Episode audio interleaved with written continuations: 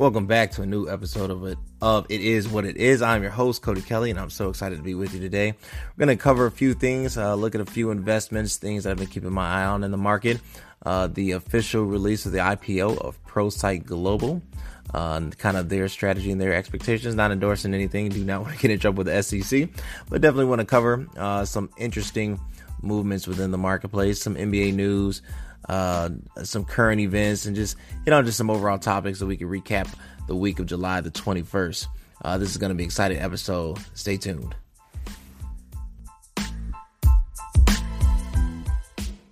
So going over ProSight Global. So it launched its official IPO of 8.8 million common shares, uh, which is expected to be priced between $16 per share and $18 uh, per share. Uh, the company is also offering 3.5 million shares and selling stockholders um, offerings of 5.2 million shares. So, uh, they'll the stockholders and what this means basically they'll have a 30 day option know, to purchase up to an additional an additional 1.3 million dollar shares from uh, the current uh, stockholders.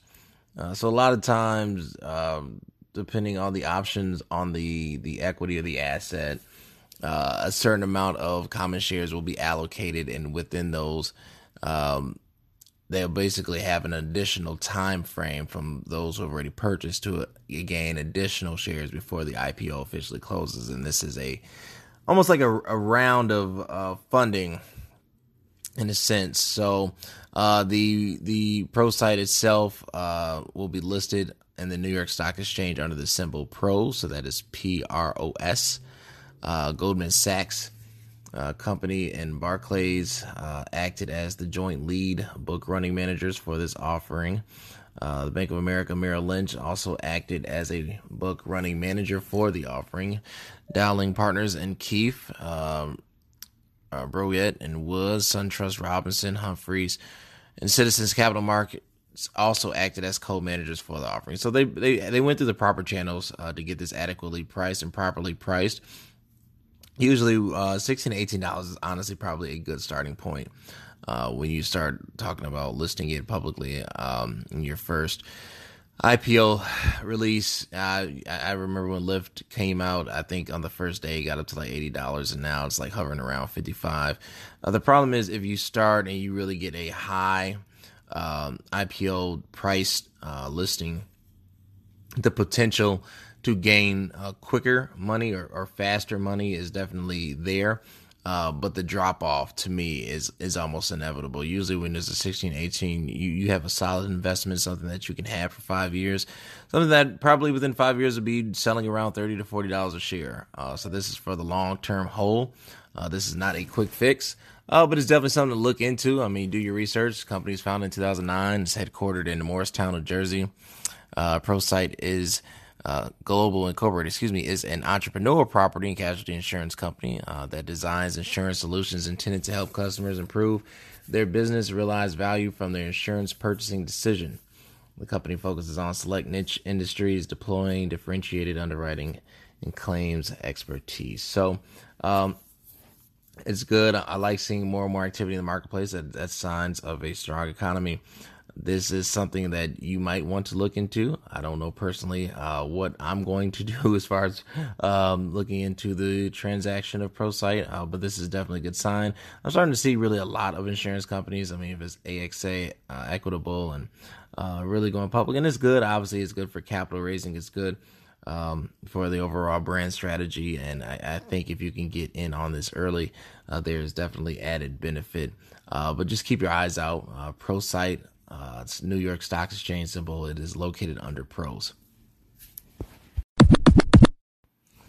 I want to switch focus here to some NBA news, kind of look at the uh, NBA uh, landscape, the Lakers strategy.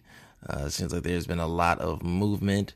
Uh, unfortunately, the Lakers did not land Kawhi Leonard, uh, but they still have three options uh, with their final roster spot. They have surrounded the team with shooters. Just the additions of Danny Green. Um, you're looking at uh, just some standout players. That the pickup of Demarcus Cousins was huge. I, I really think that was a, a sleeper. Uh, well done on the Lakers side for that. Uh, you know, landing AD always was the goal and always will be. It seems like AD it definitely is the future uh, when it comes to the, NB- the NBA. Uh, AD is definitely special uh, and just a transformative player. I really think the Lakers have the team to win it all next season. They're still lacking uh, some depth and some shooting. Uh, really, really like them to go out and get like a Kyle Korver.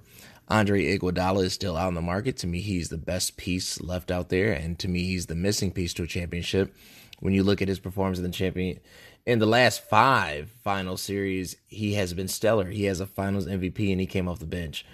Andre Iguodala uh, is that guy. Um, when it comes to just impact and uh, cerebralness and awareness and IQ and athleticism, just the overall total package. He is built for the playoffs. If you're looking for Iggy to average 30 in the regular season, probably will not happen.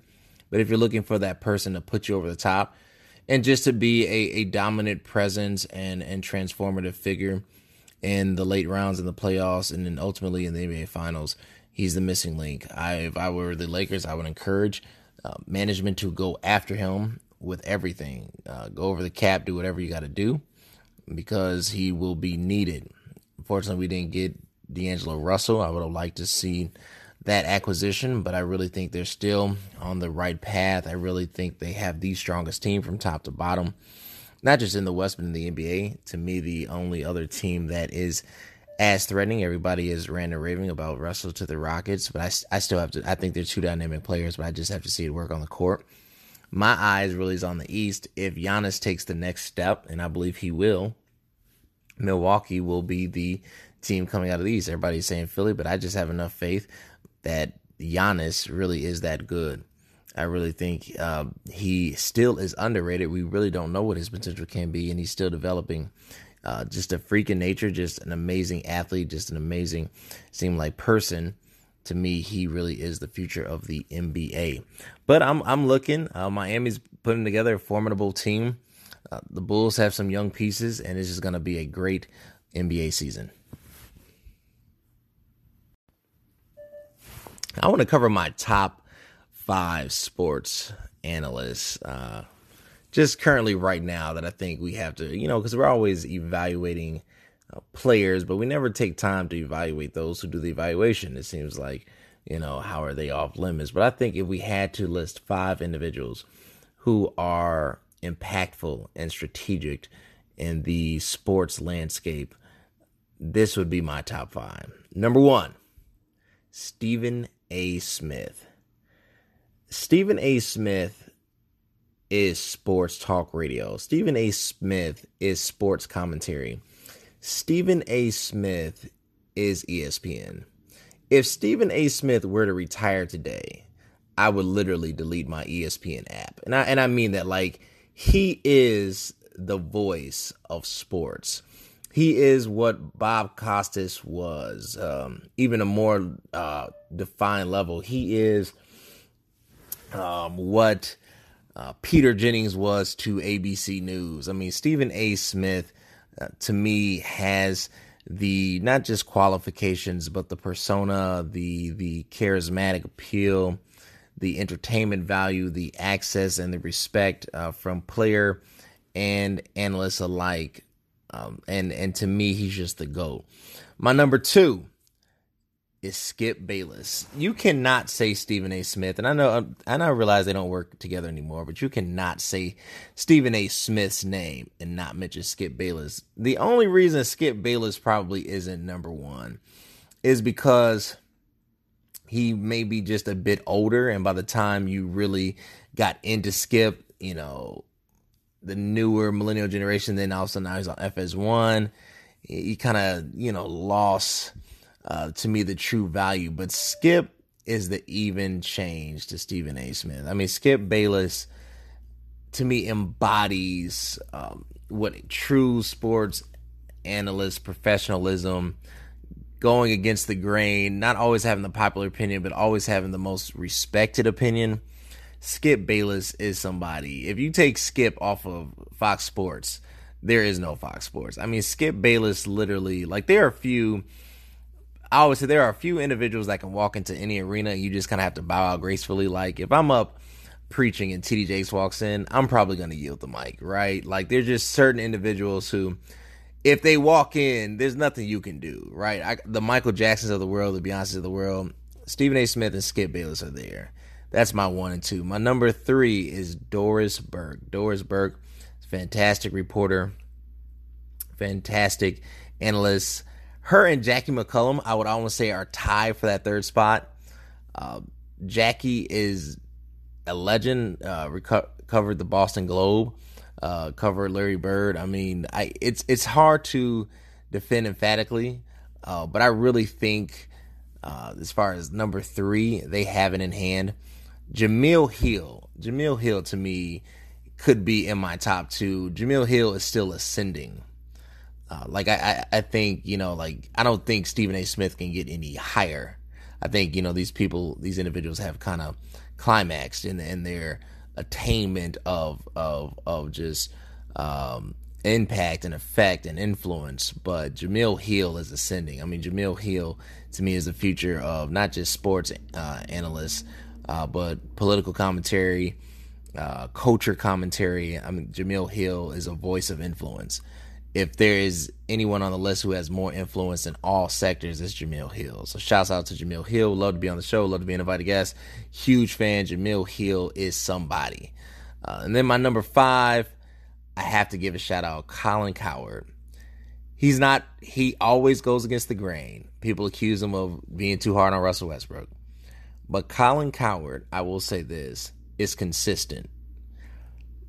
His opinion, his he he doesn't really you know jump off the ship. He was a LeBron supporter before, still with LeBron.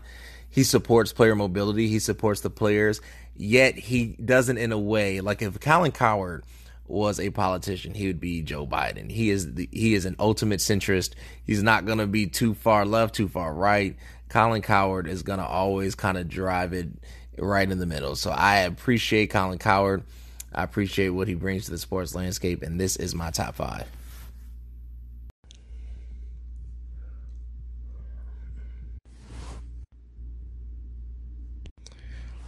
Big shout out to uh, Ilhan Omar, to Alexandria Ocasio Cortez, to um, Rashida Tlaib, to Ayanna Pressley. Huge fan. Support what they do. Uh, I believe uh, in their talent, uh, their vision for the United States. These duly elected congresswomen, uh, state representative. I, I apologize. I should have properly addressed them. they're absolutely fantastic. Uh, shout out for the courage that they have, for the uh, boldness, um, the ability to stand against controversy and ignorance. Uh, these four congresswomen, who three of them are born right here in the United States, another one is a naturalized citizen, refugee from Somalia, are doing it the right way, are fantastic, uh, have taken the necessary uh, procedures and steps to defend the truth of what America needs to become. And I think we need to give more respect to these four great leaders and, and stop looking for ways to divide and stop looking for ways to punish difference. And that's all it is. Uh, so shout out to them.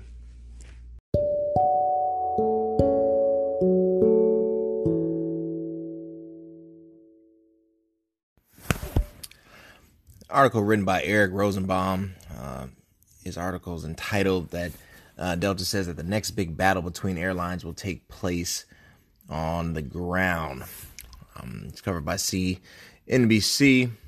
He just points out that because of recent profits and a strong U.S. economy, has given airlines the opportunity to invest more in the airport experience.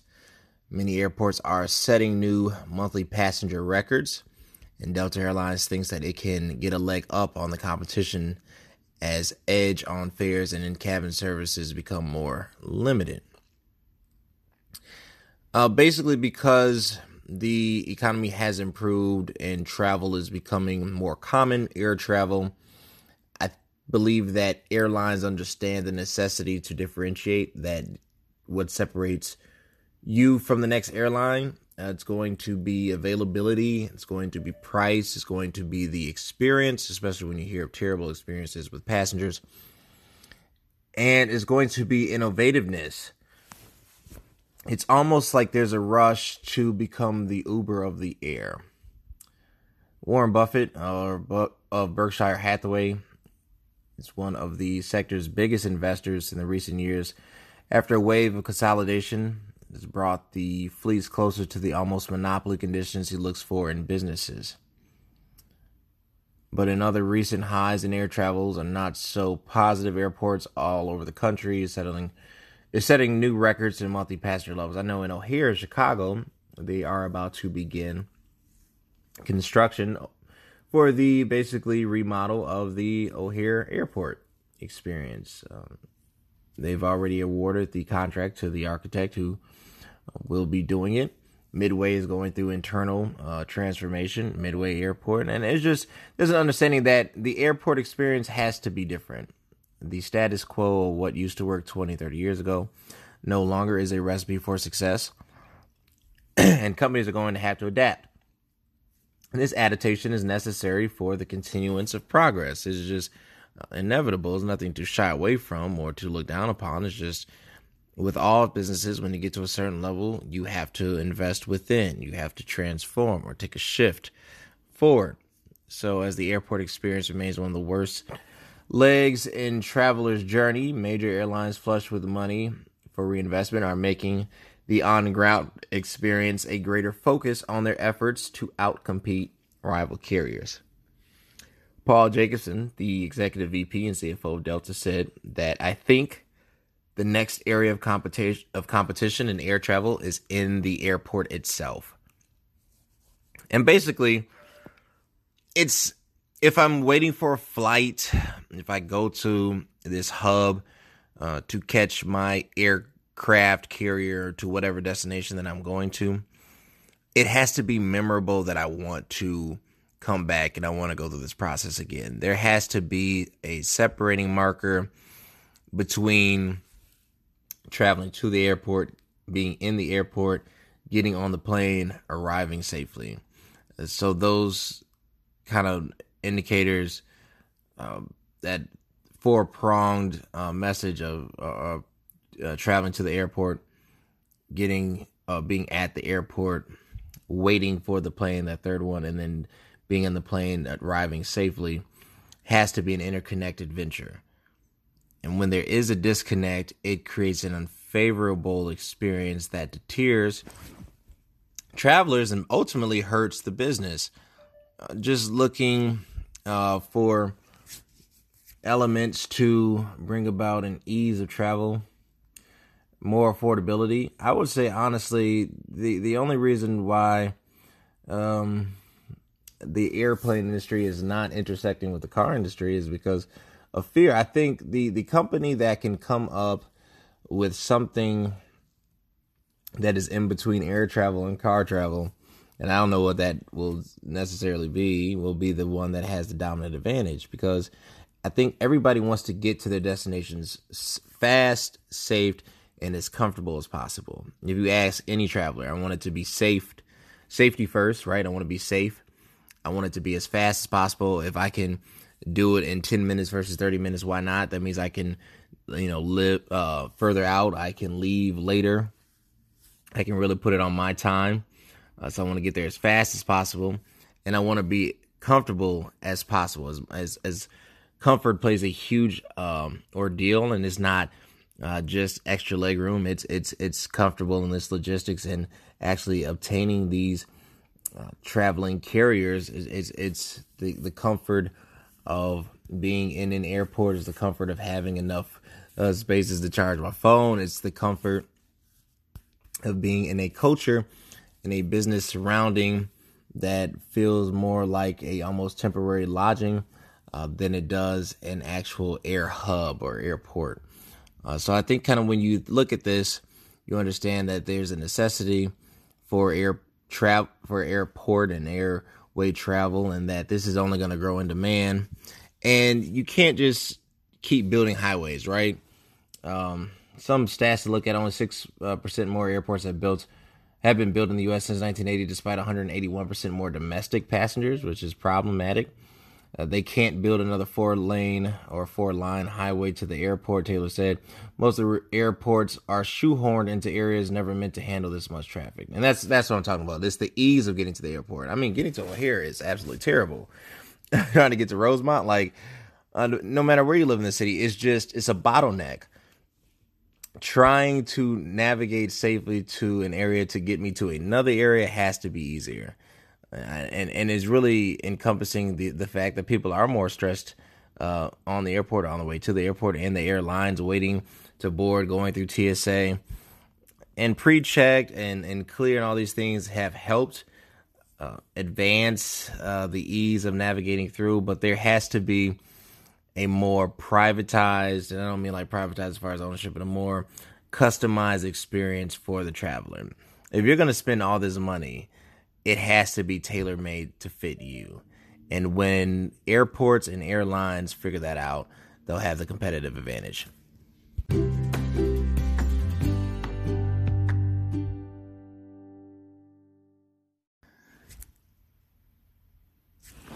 Came across an interesting article uh, written by Megan Graham. Uh, states that as Instagram tests its like ban, influencers will have to shift tactics to make more money. Some of the key points that she points out is that Instagram recently kicked off a test to hide the number of likes a user post has received. The Facebook owned platform is a major draw for influencer marketing. Here's what the likes test could mean for influencers and brands working with them on Instagram. So basically, Instagram is hiding its likes to create a more positive environment. Uh, there's a feel that there's a vanity metric that has been applied uh, because of recent, uh, maybe societal pressures, but just because of the way the system was set up. And evaluations are negatively impacting imagery due to the amount of likes or not likes. So, to hide this or to deter from this type of negative impact, this test of hiding likes has been expanded. Uh, I think it's a great thing. Uh, this will likely mean a continued shift away, like you said, from vanity metrics uh, like follower counts um, and toward actual sales, trying to distinguish that. It's I think its impact on business, and, and I have to agree with uh, Megan, is the shift to uh, the video content as you're leaning less and less on likes. Uh, Ryan Detert, CEO of influence marketing company, uh, Influential, said that the change may have the effect of drying up the economy for fraudulent likes. So you can't buy you know, likes and, and, and fake followers on Instagram since they no longer be a valuable source when it comes to showing engagement. Um, but what you will start seeing is the push uh, for video content, uh, the pivot to video. Um, because as the kind of like features goes away and all of a sudden a meme or or a sentence, a picture is not carrying the gravity uh, that it once had, now you have to go back to almost a social or a digital infomercial. That's really what it is, is a digital infomercial. It'll be more creative and less cheesy actors, but ultimately is the same goal. The, the goal of Facebook and Instagram is to push users to stories since they believe the future is in short form videos, not static images nor the news feed, he said in an email. I totally agree with that assessment. Uh, it will shift away from the news feed, so just scrolling up will no longer be the uh, practice of the day. Uh, short videos, video interviews, video, resumes, video, everything. Video will become it. Providing quality content will become the new strategy, marketing strategy, and it's a good thing. It's it's the power of of TV. Uh, it's it's literally like technology is evolving again. Social media was the uh, postmodern radio, and now it's shifting uh, to a more video casting, video uh, perception, video marketing strategy, and and ultimately from that, you know, commercials and and other things uh, of monetary value will become uh, of importance. Now, that doesn't mean that the memes or or the newsfeed or the like or the the catchy uh, phrase or quote that goes viral becomes a thing of the past.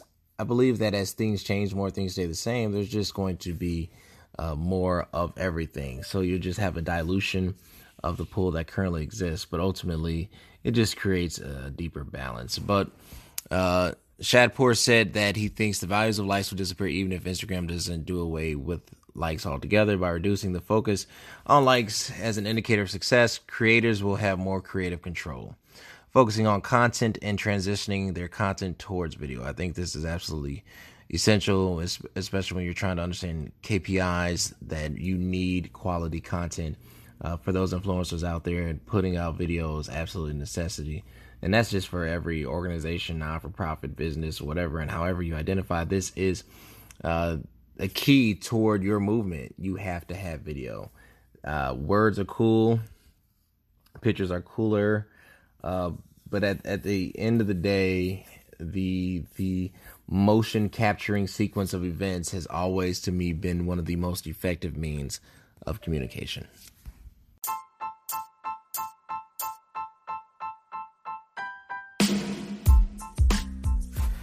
This has been a great episode. Another episode of It Is What It Is podcast. Make sure to subscribe, like, comment.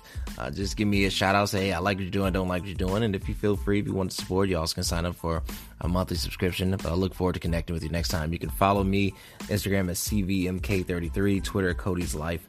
One, connect me on Facebook, connect me on LinkedIn. Look forward to hearing from you. All right, bye.